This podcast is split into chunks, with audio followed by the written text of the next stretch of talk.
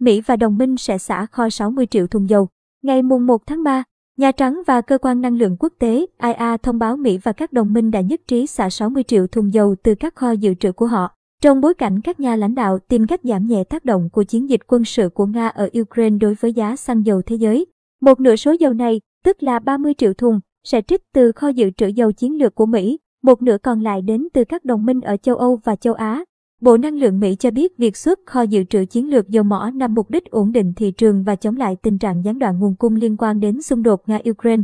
Trước đó, cùng ngày, giá dầu thô tăng vọt lên hơn 100 USD mỗi thùng.